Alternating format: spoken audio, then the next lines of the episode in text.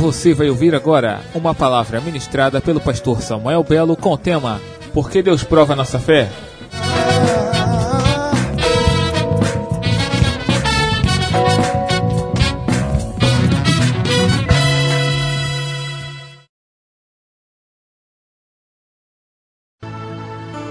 Se assentar, amados. Graça e paz seja sobre tua vida. Amém. É bom poder estar aqui mais uma vez, na presença mais doce, mais maravilhosa desse mundo, que é na presença de Jesus Cristo. Amém? O Senhor é bom. Abra tua Bíblia comigo no livro de Mateus. Vamos refletir Mateus capítulo 14, a partir do verso 22. Se há alguém ao teu lado sem a Bíblia, se você puder dar uma carona aí, vai ser muito bom. Vamos encontrar, diz amém. Meu subtítulo diz: Jesus anda por sobre o mar. Em versículo 22 diz assim: Logo a seguir, compeliu Jesus os discípulos a embarcar e passar adiante dele para o outro lado, enquanto ele despedia as multidões. E despedidas as multidões, subiu ao monte a fim de orar sozinho. Em caindo a tarde, já estava ele só.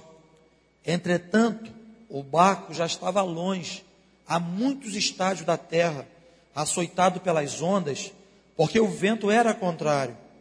Na quarta vigília da noite, foi Jesus ter com eles, andando por sobre o mar. E os discípulos, ao verem-no andando sobre as águas, ficaram aterrados e exclamaram: É um fantasma! E tomados de medo gritaram. Mas Jesus imediatamente lhes disse: Tende bom ânimo, sou eu, não temas. Respondendo-lhe Pedro disse: Se tu, se és tu, Senhor, manda-me ter contigo sobre as águas. E ele disse: Vem. E Pedro, descendo do barco, andou por sobre as águas e foi ter com Jesus. Reparando, porém, na força do vento, teve medo e, começando a submergir, gritou: Salva-me, Senhor. E prontamente, Jesus, estendendo a mão, tomou e lhe disse: Homem de pequena fé, por que duvidaste? Subido ambos para o barco, cessou o vento, e os que estavam no barco o adoraram, dizendo: Verdadeiramente és o Filho de Deus. Feche os teus olhos, vamos orar mais um pouco ao Senhor, no nome de Jesus. Pai, nós dependemos de Ti, Pai. Dependemos totalmente do Senhor, porque sabemos que não é possível nós entrarmos nas revelações da Tua palavra, nós descortinarmos as Suas verdades, se o Senhor, pelo Teu Espírito, não nos revelar. Nós reconhecemos a nossa limitação, sabemos que, ó Deus, dependemos do Teu Espírito Santo. Dependemos do Senhor nos conduzindo, ó Deus, nas revelações, nas verdades que estão contidas na tua palavra. Nós não queremos, ó Deus, fazer uma interpretação mental, intelectual dos textos, dessas verdades bíblicas, mas precisamos que tu nos revele, precisamos que tu fales ao nosso coração através da tua palavra, Senhor. E é isso que nós queremos nessa noite. Fala nossas vidas, em nome de Jesus Cristo, que tu possas realmente tocar em cada um aqui, de maneira que estejamos com o nosso coração, com a motivação correta, ó Deus, com o nosso coração devidamente posicionado, para que a semente do Evangelho do Reino, que é a tua palavra, possa cair no nosso coração e possa, ó Deus, germinar, possa frutificar. No nome de Jesus, repreenda toda e qualquer intenção do inimigo ó Deus, em querer obstruir os ouvidos, em querer dificultar o entendimento da tua palavra, seja repreendido no poder do teu nome, em nome de Jesus. Declaramos liberdade no nome do Senhor e declaramos que todos que estão nesse lugar serão tocados, serão abençoados pela tua palavra, em nome de Jesus, compreenderão a tua palavra e, ó Deus, vão viver por ela. Te louvamos, porque tu és bom e tu é vitória, Senhor. Teu é o reino, teu é o domínio e o governo para todos sempre. Amém. Amém, Pai. Em nome de Jesus. Amém, queridos. Amados, eu tenho orado a Deus e tenho notado nitidamente como que nós estamos vivendo num tempo onde o inimigo tem usado os seus muitos artifícios para minar a nossa fé. Nós estamos num tempo de cumprimento profético. Estamos num tempo onde eu não tenho dúvida, o Senhor, Ele está às portas. E Satanás tem trabalhado ferozmente, Satanás tem trabalhado fortemente para de alguma forma minar nossa fé, para de alguma forma nos fazer desanimar, nos fazer desistir, abrir mão dessas verdades eternas. Nós estamos realmente nesse tempo difícil, nesse tempo de ataques muito intensos. E também, por causa disso, nós estamos num tempo onde Deus também tem provado a nossa fé. Deus tem provado que tipo de fé nós temos professado, que tipo de fé nós temos sustentado. E à medida que nós somos provados por Deus, no que tange a nossa fé, nós podemos ser aprovados ou nós podemos ser reprovados. Uma coisa é fato, esse é um fato. Deus prova a nossa fé. E à medida que Deus prova a nossa fé, nós podemos ser aprovados por Deus ou nós podemos ser reprovados por Deus. Certamente Deus nos leva às circunstâncias, e muitas circunstâncias difíceis, para saber de fato que tipo de fé nós temos sustentado. Se a nossa fé é uma fé genuína ou se a nossa fé é uma fé falsa. Tem um texto em Mateus 8, 18, que o Senhor Jesus ele coloca ali uma pergunta, e eu não tenho dúvida que essa pergunta ela é extensiva para nossas vidas hoje. E a pergunta que ele faz em Mateus 18, 8 é assim: Quando vier o filho do homem, achará porventura fé na terra? Porventura, quando vier o filho do homem, achará ele fé na terra? Que fé? Porventura, quando vi o filho do homem, será que ele vai encontrar em mim, em você, uma fé genuína ou uma fé oscilante? Uma fé falsa? Ou uma pseudo-fé? Então eu não tenho dúvida que Deus, Ele nos leva por circunstâncias, situações, muitas das vezes difíceis, para provar a nossa fé, para saber em que tipo de fé nós temos caminhado. Que tipo de fé nós temos professado? É uma palavra em Abacuque, capítulo 2, verso 4, onde o profeta diz assim: que o justo viverá pela fé. O justo ele subsiste, o justo ele caminha, o justo ele é sustentado pela fé. Não é qualquer fé, é uma fé genuína, é uma fé que ela é sustentada independente das circunstâncias. Aquela fé que nos faz encarar as realidades difíceis sem fugir. E a palavra diz que um dia o Senhor, ele vai voltar e ele quer encontrar na nossa vida uma fé genuína, uma fé verdadeira, uma fé que não é sustentada naquilo que sentimos e nem naquilo que nós vemos. A fé independe disso. A fé independe daquilo que eu vejo. A fé independe daquilo que eu sinto. A minha fé é sustentada da seguinte forma: a minha fé ela tem que estar apoiada na pessoa do Senhor Jesus Cristo e Ele é imutável. Independente do quadro que nós vislumbramos, independente das circunstâncias que nós passamos, o Senhor é imutável. De geração em geração, o Senhor é Deus. A Bíblia diz que o Senhor é o mesmo ontem, é o mesmo hoje e será eternamente. Nessa questão, a nossa fé, ela não deve oscilar. A nossa fé deve ser como a fé do profeta Abacuque, quando ele declarou: ainda que a figueira não floresça, ainda que a vide não dê o seu fruto, ainda que a oliveira minta, ainda que as ovelhas sejam rebatadas, Ainda que nos currais não haja gado, ele diz: Eu, todavia, confiarei no Senhor e me alegrarei no Deus da minha salvação. Isso é fé genuína. Uma fé que é sustentada, uma fé que é firmada, independente das circunstâncias, independente daquilo que eu sinto, independente daquilo que eu vejo, a fé em Deus, a fé genuína, ela é sólida, ela não é abalada, ela é sustentada. Que tipo de fé você tem professado? Que tipo de fé você tem sustentado? Quando falta o dinheiro na tua conta bancária, como que a sua fé ela subsiste? Nesse quadro que você se encontra, talvez desempregado, como se encontra a sua fé? Talvez nesse momento que você está passando aí por alguma dor, talvez uma dor emocional, talvez uma dor física, como está a tua fé?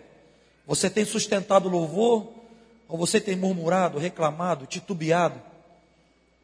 Como você tem sustentado a tua fé na crise que você está enfrentando na tua família? Aquelas crises que inevitavelmente às vezes acometem as famílias. Como que você tem se portado? Como tem sido a sua fé diante desse quadro? Como tem sido a sua fé diante do medo? Das lutas que nós passamos? Como tem sido a sua fé mediante essa circunstância aí adversa que você tem passado? Você tem sustentado o louvor? Você tem sido como Abacuque que declarou, deixou esse registro solene aqui para o nosso exemplo? Você tem declarado, apesar de tudo, eu todavia me alegrarei no Senhor e louvarei, exaltarei o Deus da minha salvação. Ou você está aí como que balançado, questionado, desanimado, frio, fria. Deus certamente ele está preocupado em levar você a ver, entender que tipo de fé você tem professado. Será que a tua fé é verdadeira? Será que a tua fé é genuína? Ou a tua fé é uma pseudo-fé? Então eu quero te dizer uma coisa: Deus, Ele nos leva os momentos, para as circunstâncias de prova. Deus nos leva para circunstâncias difíceis, porque é exatamente nessa condição que nós podemos saber que tipo de fé temos nós. Que tipo de fé temos professado? Que tipo de fé temos cantado? É exatamente nos momentos de prova, nos momentos de luta, nas circunstâncias difíceis, que nós podemos nos certificar se a nossa fé é uma fé verdadeira ou se a nossa fé é uma pseudo-fé. Esse texto que lemos, ele deixa muito claro que o próprio Deus nos leva para os momentos difíceis, para provar a nossa fé. A Bíblia diz que quando Jesus Cristo foi batizado, Deus falou com ele, uma voz maravilhosa. A Bíblia diz que quando Jesus foi batizado, veio uma voz do céu dizendo para ele: Esse é o meu filho amado em quem me comprazo. Esse é o meu filho em quem eu tenho muito prazer nele. Mas no versículo 4 de Mateus, a Bíblia diz que logo depois, Jesus foi levado pelo Espírito Santo para o deserto para ser tentado pelo diabo. E ali Jesus foi tentado, Jesus foi provado. Então, uma coisa é necessário nós entendermos. Uma coisa é necessário ficar muito claro para todos nós: que o próprio Deus nos leva para as circunstâncias difíceis. O próprio Deus nos leva para os momentos difíceis para provar a nossa fé para saber se a fé que professamos é verdadeira mesmo ou é uma fé infundada, uma fé falsa. E é isso que nós temos aqui no texto. Dê uma olhada no versículo 22. O texto diz assim: Logo a seguir, compeliu Jesus os discípulos a embarcar e passar adiante dele para o outro lado. Olha a expressão. O texto diz que o próprio Jesus compeliu, determinou que os discípulos embarcassem no barco da prova. Foi o próprio Jesus. Ele falou assim para eles: olha, se vocês quiserem, vocês entram aí nesse barco. Porque nesse barco eu vou provar vocês. Se vocês quiserem, vocês entram. Se vocês não quiserem, vocês não entram. A Bíblia diz que Jesus compeliu os discípulos. Jesus, ele determinou que os discípulos entrassem no barco da prova. Porque Jesus precisava provar a fé daqueles irmãos. E isso confronta o evangelho moderno que temos ouvido hoje. Um evangelho que chega a descartar a possibilidade do homem ser provado. Isso confronta esse evangelho aí. Um evangelhozinho tão moderno, mas tão moderno, que ele descarta a possibilidade do homem ser provado. Só que a Bíblia diz que Jesus Cristo, ele não muda. Jesus Cristo é o mesmo ontem, é o mesmo hoje e será eternamente. Portanto, hoje, ele tem um barquinho de prova para mim e para você. Ele vai nos levar para o barquinho da prova do sofrimento. Ele vai nos levar para o barquinho da prova da escassez. Ele vai nos levar para o barquinho da prova da dor. O Senhor tem um barquinho de prova para cada um de nós. Porque à medida que a nossa fé ela é provada por Deus, nós crescemos um pouco mais nós ficamos mais dependentes de Deus, nós desenvolvemos uma sensibilidade espiritual maior. Mas uma coisa é fato, não importa o tempo, não importa esse evangelho moderno, a grande verdade é que o Senhor tem um barquinho para provar a tua fé. E Ele vai te compelir a entrar nesse barco.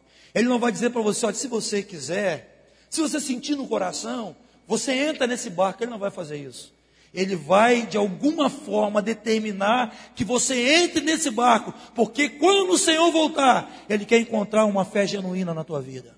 Porque sem fé é impossível agradar a Deus. Sem fé nós não agradamos a Deus. A Bíblia diz que aqueles que creem em Deus, aqueles que se relacionam com Deus, precisam ter, de fato, uma fé verdadeira e genuína no seu coração. Por isso é necessário nós entrarmos nesses barcos esses barcos da prova, esses barcos da luta, esses barcos da dificuldade, porque são nas lutas, nas provas, que o caráter de Jesus é formado em nossas vidas. E a grande verdade é que Deus tem um barquinho para cada um de nós. O texto diz que Jesus colocou os discípulos no barco para que eles pudessem encarar um tormento no mar sozinhos. Eu não sei quantos já viveram aqui algum momento de sufoco num barco no mar. Mas é terrível, né? Eu, todas as vezes que eu estou no mar, que olho para aquela imensidão azul, eu fico pensando, Senhor, me guarda, não deixa entrar sudoeste. Uma vez eu voltei do Arraial do Cabo, quando eu fiz aquela curva ali para entrar para Cabo Frio, e o barco fazia assim, ó. Dá um frio na barriga, e aquilo não é nada. Você já pensou pegar uma tormenta no mar? Um mar revolto, um vento super forte à noite. Foi isso que Jesus levou os discípulos para essa condição. Foi essa circunstância que Jesus levou os discípulos a enfrentarem. Jesus falou, determinou, entra no barco. E depois o texto diz que Jesus deixou os discípulos sozinhos. Terceiro, o texto diz que Jesus inseriu, levou os discípulos a enfrentar um mar revolto e ventos fortes. Olhe para mim aqui. Pode ser que você já esteja no barquinho. E de repente você pode estar nesse barquinho entendendo que Deus que te colocou aí. E você não perdeu o teu louvor. Não deixou de considerar a soberania de Deus. Você está aí na prova, tudo balançando, Pode ser que você também esteja nesse barco e você não está conseguindo ver a soberania de Deus. Você não está conseguindo ver o plano pedagógico de Deus na tua vida. E aí é possível que você esteja perdendo louvor, esteja sem expressão, tornando as coisas mais difíceis. E pode ser que você esteja de repente ligando o teu piloto de fuga, resistindo à possibilidade de entrar no barco. Mas à medida que você não entra nesse barco da prova, você não vai ter confirmado a tua fé diante de Deus.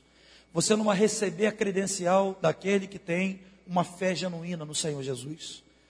Você não vai crescer espiritualmente, porque maturidade espiritual, crescimento espiritual, ele advém dessa experiência de alguém que foi provado e alguém que foi aprovado por Deus. O texto diz que Jesus obrigou os discípulos a entrar no barco, deixou os discípulos sozinhos e depois permitiu que eles passassem por uma grande e forte tormenta, uma tempestade no mar. Jesus deixou os discípulos sozinhos por um longo tempo. Está aqui no versículo 24, o texto diz: Entretanto, o barco já estava longe, a muitos estados da terra, açoitados pelas ondas, porque o vento era contrário. E Jesus largou os discípulos. Ele foi orar sozinho, diz no versículo 23, e ele deixou os discípulos sozinho no mar. E o texto diz que Jesus deixou eles sozinhos por um longo tempo. Porque o texto diz que quando Jesus foi estar com eles, o texto diz que foi na quarta vigília da noite. A quarta vigília da noite compreendia um período entre três e seis horas da manhã. Misericórdia, que prova. Jesus deixou sozinho até a quarta vigília da noite, no pior período da madrugada, de três a seis horas da manhã, os discípulos estavam sozinhos no meio daquela tormenta. Irmãos, escuta uma coisa. Como você tem reagido às tormentas, às provas da vida? Como que você tem visto, talvez, esse tempo que você tem estado só? Você pode ter certeza que muitas das vezes Deus nos ensina na solidão. Muitas vezes Deus nos deixa só e na solidão Ele nos ensina tremendamente. Talvez Deus tenha te deixado sozinho no meio da tormenta para ensinar você a depender dEle e não depender de homens. Talvez Deus tenha te deixado sozinho aí no meio dessa tempestade, no meio dessa luta toda, para ensinar você a exercitar uma fé única, exclusivamente nele. Tem irmãos que desenvolveram uma atitude negativa, quer fazer dos seus líderes, discipulador, ou outros irmãos, uma permanente bengala. E às vezes depende pouco de Deus. Depende mais dos homens do que de Deus. E às vezes, quando entram na luta, quando ficam só, nas tormentas da vida, começam a questionar, a culpar esse, aquele, culpar os homens. Ficam ressentidos com Deus, ficam ressentidos com seus líderes, não conseguem ver a ação de Deus.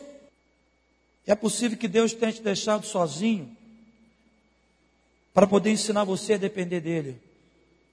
Porque foi isso que ele fez com os discípulos. Jesus levou aqueles amados filhos queridos, seus pupilos, levou o seio de uma tormenta, de uma tempestade, e deixou ele sozinho. E muitas das vezes a solidão é tremendamente pedagógica. Se você estiver passando por esse tempo aí, talvez se sentindo só, não fica procurando culpado e nem duvide da soberania de Deus. Aprenda a depender de Deus. Aprenda a buscar o Senhor. Creia que Ainda que você esteja só, o Senhor não desistiu de você. Você ainda faz parte do plano de Deus. Você ainda é alguém querido, querida, amado por Deus. Deus não desistiu de você. Não deixou de ensinar você, de ter cuidado pela tua vida, de pastorear a tua vida. E muitas das vezes, esse tempo só, esse tempo de solidão, especialmente na prova, é tremendamente didático. Agora, o que é muito importante é que você, em circunstância alguma, perca o louvor ao Senhor. É que você possa entender que Deus tem um barco para você. E esse barco é um barco de prova. Jesus Cristo tem um barquinho para você, para poder testar a tua fé. É possível que você esteja aí como um frequentador assíduo de reunião, um frequentador assíduo de célula, Mas é possível que você talvez esteja passando por algum momento aí difícil, alguma tormenta, e você perdeu o alvo. É possível que você tenha perdido a tua devoção, perdido o teu amor por Jesus, o teu amor pelos irmãos. É possível que você tenha perdido o teu louvor, está murmurando.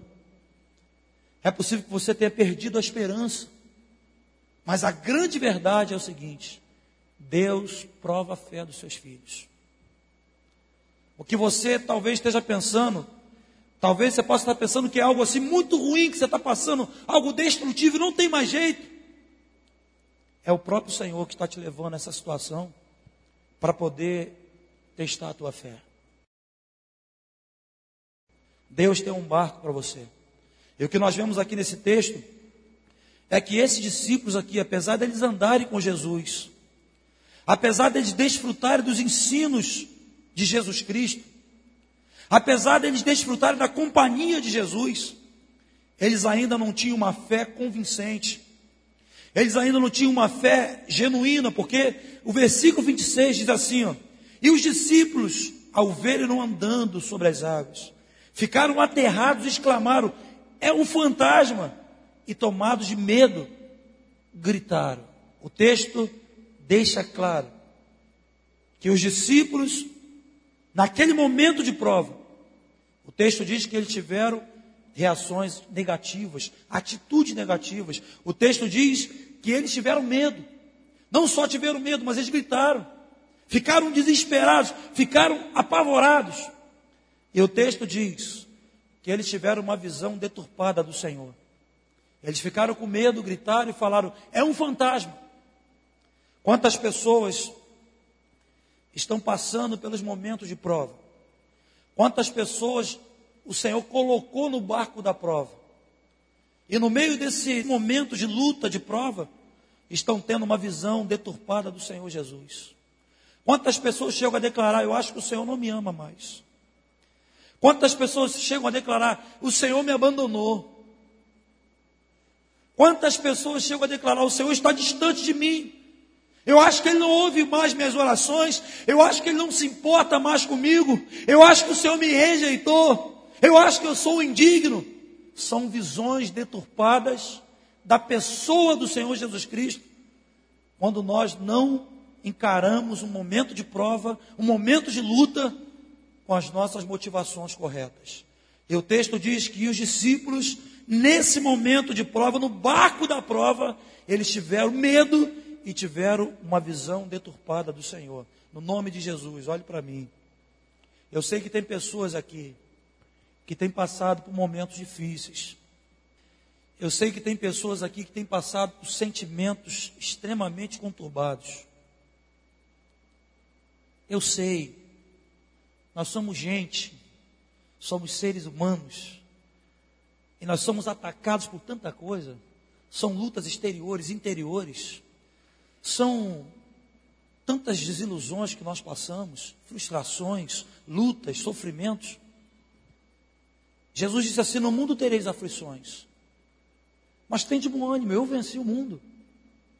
Mas o que nós vemos aqui nesse texto é que os discípulos, quando entraram no barco da prova, eles tiveram reações negativas que não devem estar presentes na nossa vida. Somos provados sim, mas somos provados para ser aprovados e não reprovados. E nós seremos aprovados por Deus quando nós tivermos atitudes positivas em meio às provas, em meio às lutas. Eu quero te perguntar uma coisa. Em meio a esses conflitos que você está passando, qual tem sido a tua reação? Como que você tem visto Jesus? Será que no teu coração não tem passado aquele sentimento de que talvez você não é tão amado como a Bíblia diz que você é?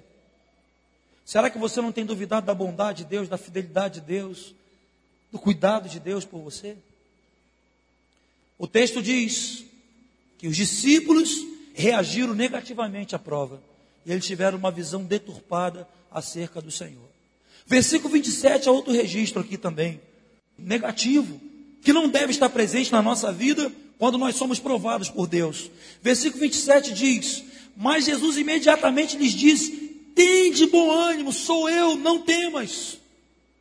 O que nós podemos ver na expressão de Jesus é que os discípulos no barco da prova, no meio da luta, eles perderam o ânimo.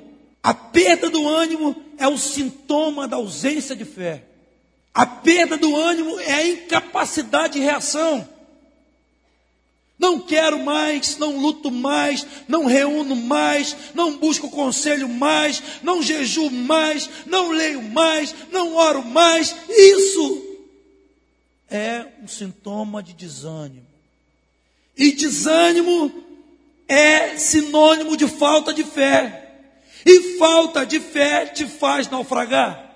Porque a Bíblia diz que a vitória que vence o mundo é a nossa fé. que se você não tem fé, você está entristecendo o coração de Deus. Você pode cantar suas canções, levantar suas mãos, dizer te amo, Jesus, tu és tudo para mim, mas se você não tem uma fé na pessoa dele firme, você tem desagradado o coração de Deus. Quando alguém diz estou desanimado, ela está dizendo o seguinte: eu não quero reagir mais. É como aquele doente terminal que o médico dá os remédios, a família anima, e ele se joga todo, fala: Eu quero ir, quero ir. Alguém que perde o ânimo é alguém que perde a capacidade de reação. E nós encontramos, infelizmente, muita gente boa assim que fala, mas não estou sentindo nada, eu vou na reunião, não sinto nada, eu vou na cela, não sinto nada, não adianta mais eu ficar pedindo conselho, porque eu vou pedir conselho no mesmo problema, vou ouvir a mesma palavra, o meu quadro não muda. Irmãos, quem te disse isso? A palavra de Deus, o Espírito Santo nos chama a sermos perseverantes, perseverantes, bater na porta bate, bate, bate, porque um dia ela vai abrir. Se você der uma, duas, três batidas e falar, não vou bater mais, você vai morrer frustrado, frustrada. Nós não somos daqueles que abrem mão da esperança. Quando você é provado por Deus, quando você entra no barco da prova e você perde o ânimo, você está numa rota, está num caminho que vai te levar para um buraco, que vai destruir tua história, vai destruir a semeadura de Deus na tua vida, vai destruir a história da tua família vai destruir toda a semente que Deus tem plantado na tua vida. A fé independe daquilo que eu sinto. Eu posso estar cheio de dor, de dúvida, uma série de coisas, mas eu creio que o meu redentor vive. Eu creio que teve um homem que um dia veio a essa terra, Jesus Cristo se fez carne, habitou entre nós. Isso é fato histórico e espiritual. Morreu na cruz para que tivéssemos vida e tivéssemos fé genuína. Eu não preciso sentir arrepio, não preciso sentir tremor na perna, não preciso ter ataque de riso para poder crer nisso. Eu creio na palavra do Senhor. O Senhor não mudou, Ele é o mesmo ontem, Ele é o mesmo hoje e será eternamente. Jesus tem um plano lindo para a minha vida, tem um plano lindo para a tua vida. Ele é o nosso amado, é o nosso pastor, é o nosso sustentáculo, é a nossa vida. E nós não devemos abrir mão disso. Mas o que nós vemos no texto foram os discípulos sendo provados. O texto diz: perder o ânimo. Perder o ânimo, perder a capacidade de reação. Eu já encontrei várias pessoas falar isso, várias. Eu já falei, querido, por que você não pareceu mais? Por que, Samuel? Eu vou aparecer para conversar contigo, vou ouvir a mesma coisa, eu ainda não venci. Misericórdia, irmãos. Irmão, por que, que você está sendo? Não oro mais. Pô, não oro. Tem má vontade. Porque nada muda na minha vida, como não muda, irmãos. A Bíblia diz que Deus trabalha em favor daqueles que nele esperam. Você espera em quem? A Bíblia diz que o Senhor, Ele toma diante dele as nossas orações. Nossas orações não são gritos vazios, Deus registra. Agora a forma, o tempo da ação é dele, não é nosso. Infelizmente, tem muita gente no barco da prova que o Senhor levou para o barco. Olha, eu costumo dizer para os irmãos o seguinte: hoje nós estamos batizando lá um grupo de irmãos, de novos discípulos, isso é muito bom. Então, quando nós chegamos para o reino de Deus, nós temos aquele momento inaugural, né? Maravilhoso. A gente quer pegar demônio pelo chifre, se é que ele tem. A gente encara qualquer coisa. Aquele tempo, assim. Mas uma coisa é fato: vai chegar uma hora que Deus vai provar você. Porque a nossa vida é marcada por aqueles ciclos. Né? Você tem aquele ciclo assim de festa, de celebração. Depois você tem o nível da prova. Mediante a prova, você pode receber um selo de aprovação ou de reprovação. Esse ciclo aí, esse processo, nós vamos passar até aquele dia. Que à medida que a nossa fé é aprovada, nós vamos amadurecer, nós vamos depender mais de Deus, nós seremos pessoas mais sensíveis, mais devotadas. Agora, o que jamais deve acontecer na nossa vida é perder o ânimo. Eu não sei como é que você está aqui hoje. Eu não sei, olha, eu olho para vocês aqui, um montão de carinha bonitinha me olhando, e eu posso dizer assim, no Espírito de Deus, com todo o coração, no Espírito de Deus, tem gente aqui numa moenda forte. Tem gente aqui que o bagaço da cana já está passando torcido já. Já passou a cana, passou dobrada, torceu o bagaço e foi. Agora eu quero te dizer uma coisa. O Senhor não se esqueceu de você. Toda a promessa de Deus para a tua vida, ela vai se cumprir.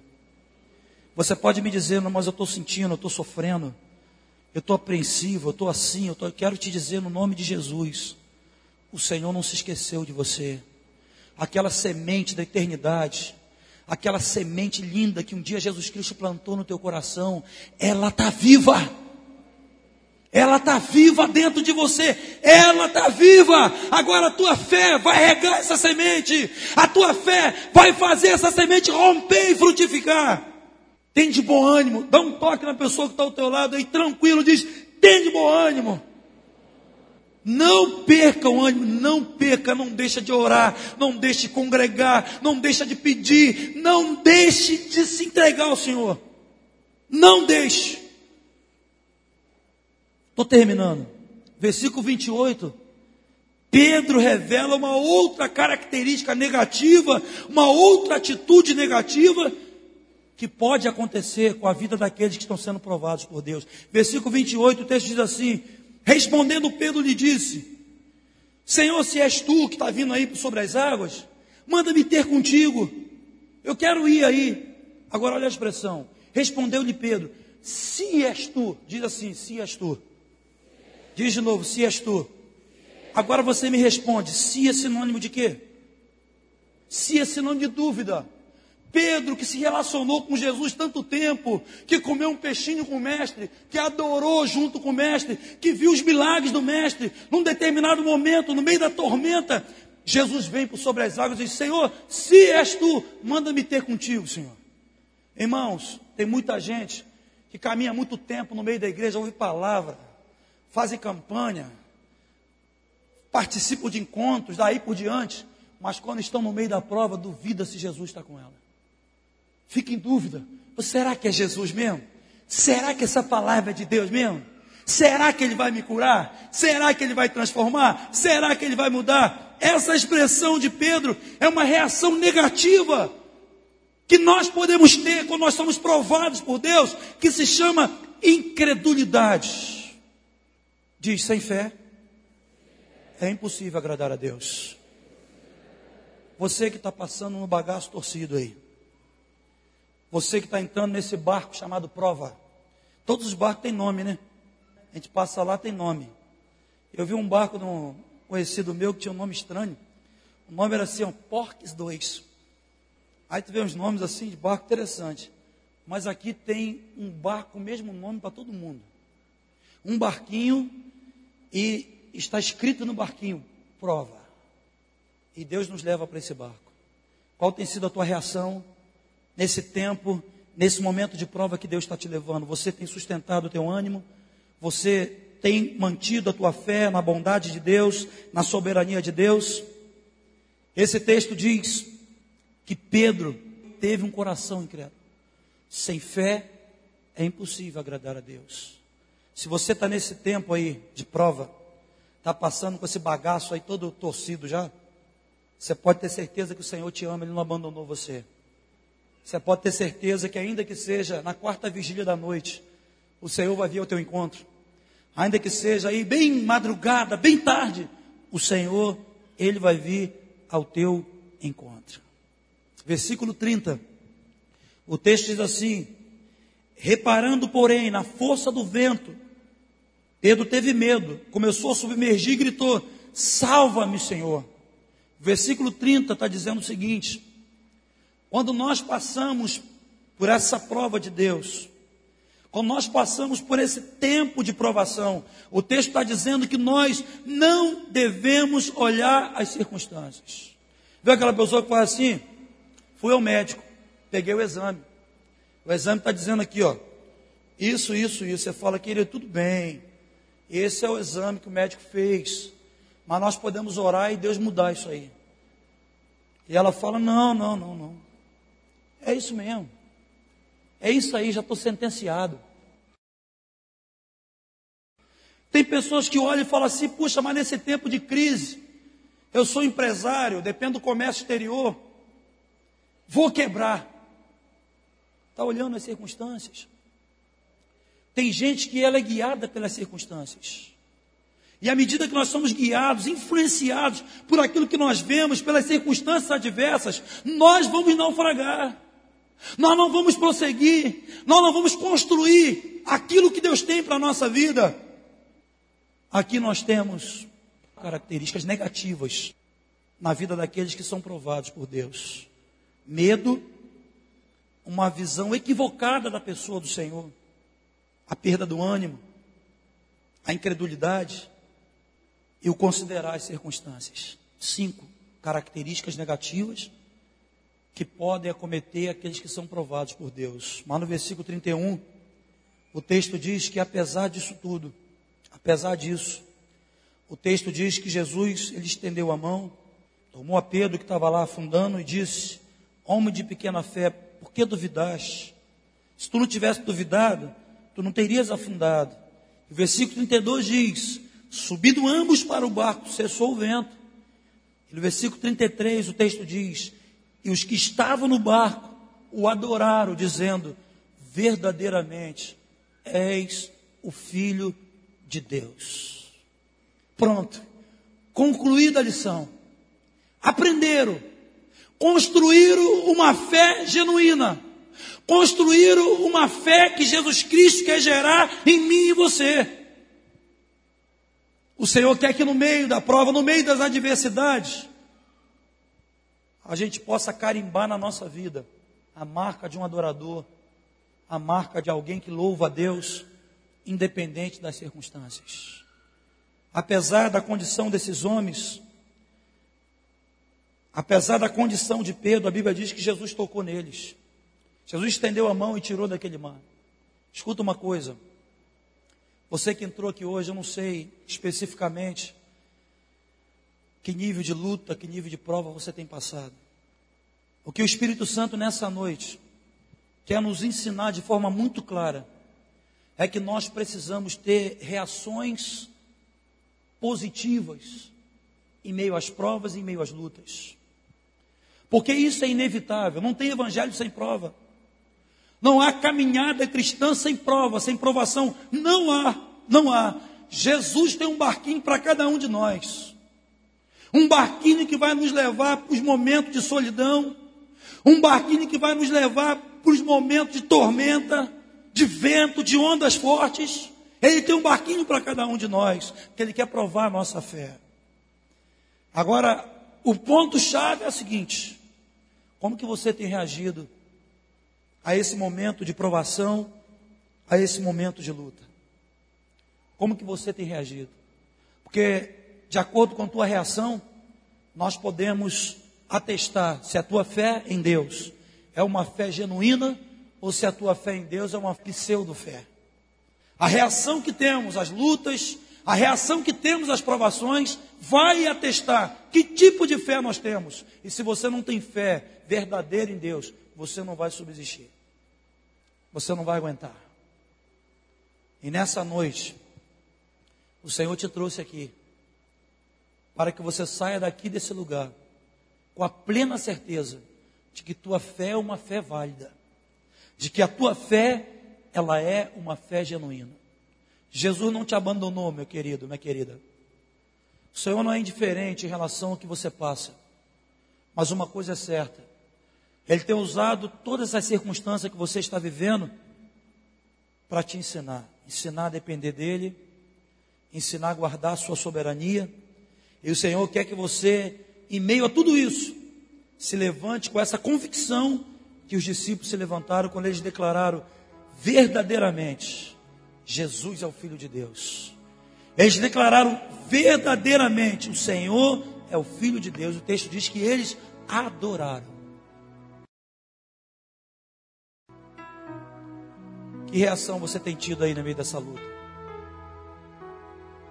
Será que você está naquela almice? Vou desistir. Não vale mais a pena lutar. Não estou aguentando mais. Será que em algum momento você não perdeu o teu ânimo? Perder ânimo é ausência de fé. Será que você não está usando esse termo se no teu vocabulário? Se é filho de Deus? Se é Jesus? Que é um sintoma da incredulidade do teu coração? Será que você não tem sido guiado mais pela circunstância que você está vivendo do que pelo próprio Senhor e Sua palavra? Como você tem reagido a esses momentos que você tem passado? Como você tem olhado para Jesus? Como um Deus todo bom, que não desamparou você, que tem cuidado da tua vida? Ou você tem olhado para Jesus como um fantasma, como um ser estranho? Nessa noite, independente do que você esteja passando, ou do que você esteja sentindo hoje, Jesus Cristo não quer te afundar nesse mar.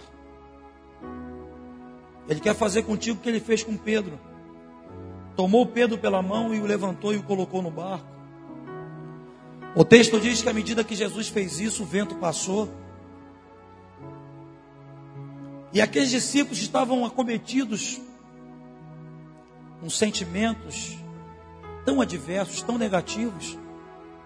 A Bíblia diz que a partir daquele momento, eles começaram a adorar e reconheceram a Jesus não mais como um fantasma, mas como um filho de Deus. O Espírito Santo te trouxe aqui nessa noite para transformar o teu lamento, a tua murmuração, num gesto de adoração. O Espírito Santo te trouxe aqui nessa noite para encher os teus lábios, o teu coração de convicção, de maneira que você possa dizer: Senhor, apesar dessa prova, apesar dessa luta, tu és o Filho de Deus, tu és aquele que me ama, tu és aquele que não desistiu de mim, tu és aquele que tem um compromisso de amor e de cuidado com a minha vida. Foi para isso que você veio aqui hoje. Você veio aqui hoje para o Espírito Santo te ensinar a ter uma reação positiva em meio às provas, em meio às lutas da vida. Mas é necessário que você tenha uma atitude também. O texto diz que quando Pedro naufragava, ele gritou: Salva-me, Senhor. Salva-me. Se nesse momento você olha para a tua vida e você percebe que por algum motivo você já não vê mais Jesus como você via antes. Se você olha para a tua vida e você vê que por algum motivo você tem perdido o ânimo, você perdeu a capacidade de reação, perdeu a esperança. Se você olha para o teu coração e você vê nele incredulidade em relação a alguma área da tua vida, se você por algum motivo tem sido influenciado pelas circunstâncias que te cercam, é necessário que você grite como Pedro gritou: Salva-me, Senhor. E quando você declarar: Salva-me, Senhor, a mão dele vai tocar em você e vai te tirar desse mar, vai te tirar dessas águas. Coloca-se de pé no nome do Senhor. Feche os teus olhos. Eu não sei quais as, as circunstâncias, as dificuldades que você tem enfrentado. Eu não sei a condição que você se encontra nessa hora. Mas eu sei que Deus pode estar te levando para uma situação difícil para provar a tua fé. Talvez uma fé que você pregou aí na rua. Talvez uma fé que você fez canção, cantou essa fé. Mas é possível que hoje a fé que você professou está contra você. Você talvez possivelmente esteja duvidando da fé que você tanto declarou esse tempo todo. Mas nessa noite o Senhor quer te socorrer. E o Senhor quer encher o teu coração de uma fé genuína para aprender a adorar Ele, independente das circunstâncias. Independente da situação que você esteja passando. O Senhor quer ensinar você uma fé genuína.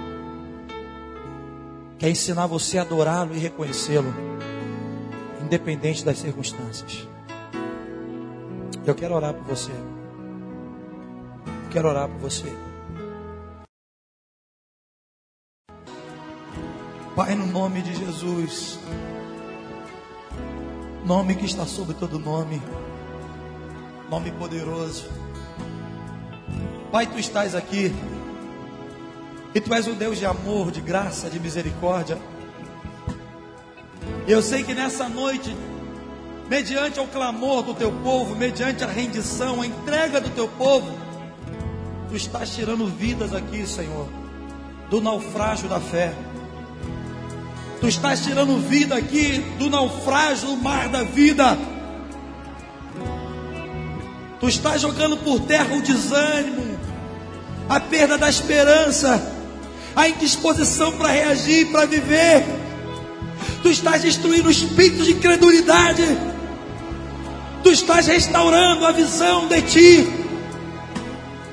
Tu estás colocando o teu colírio nos olhos, de maneira que cada um aqui possa ver a Jesus tal como Ele é. Senhor, nós te damos graças e declaramos uma fé viva, uma fé poderosa, Senhor, sobre a vida de cada um aqui, Deus, independente das circunstâncias, independente dos sentimentos, o Senhor é Deus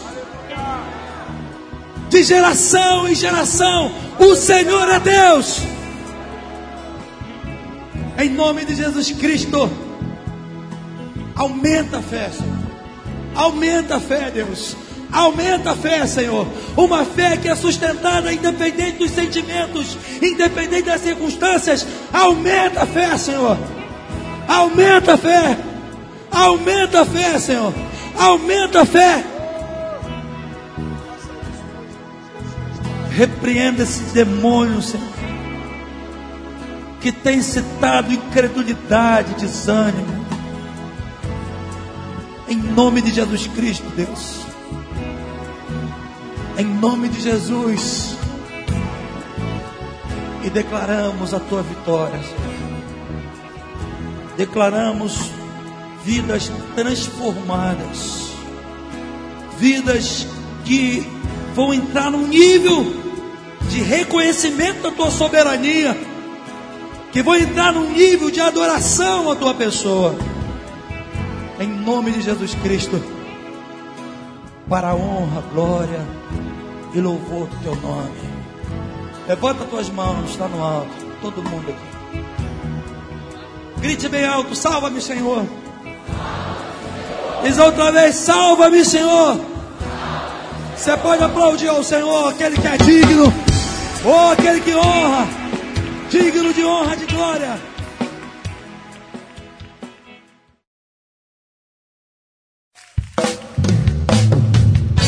Se você quiser ouvir outras ministrações, ligue 0 operadora 22 2644 6104. Projeto ID Cabo Frio.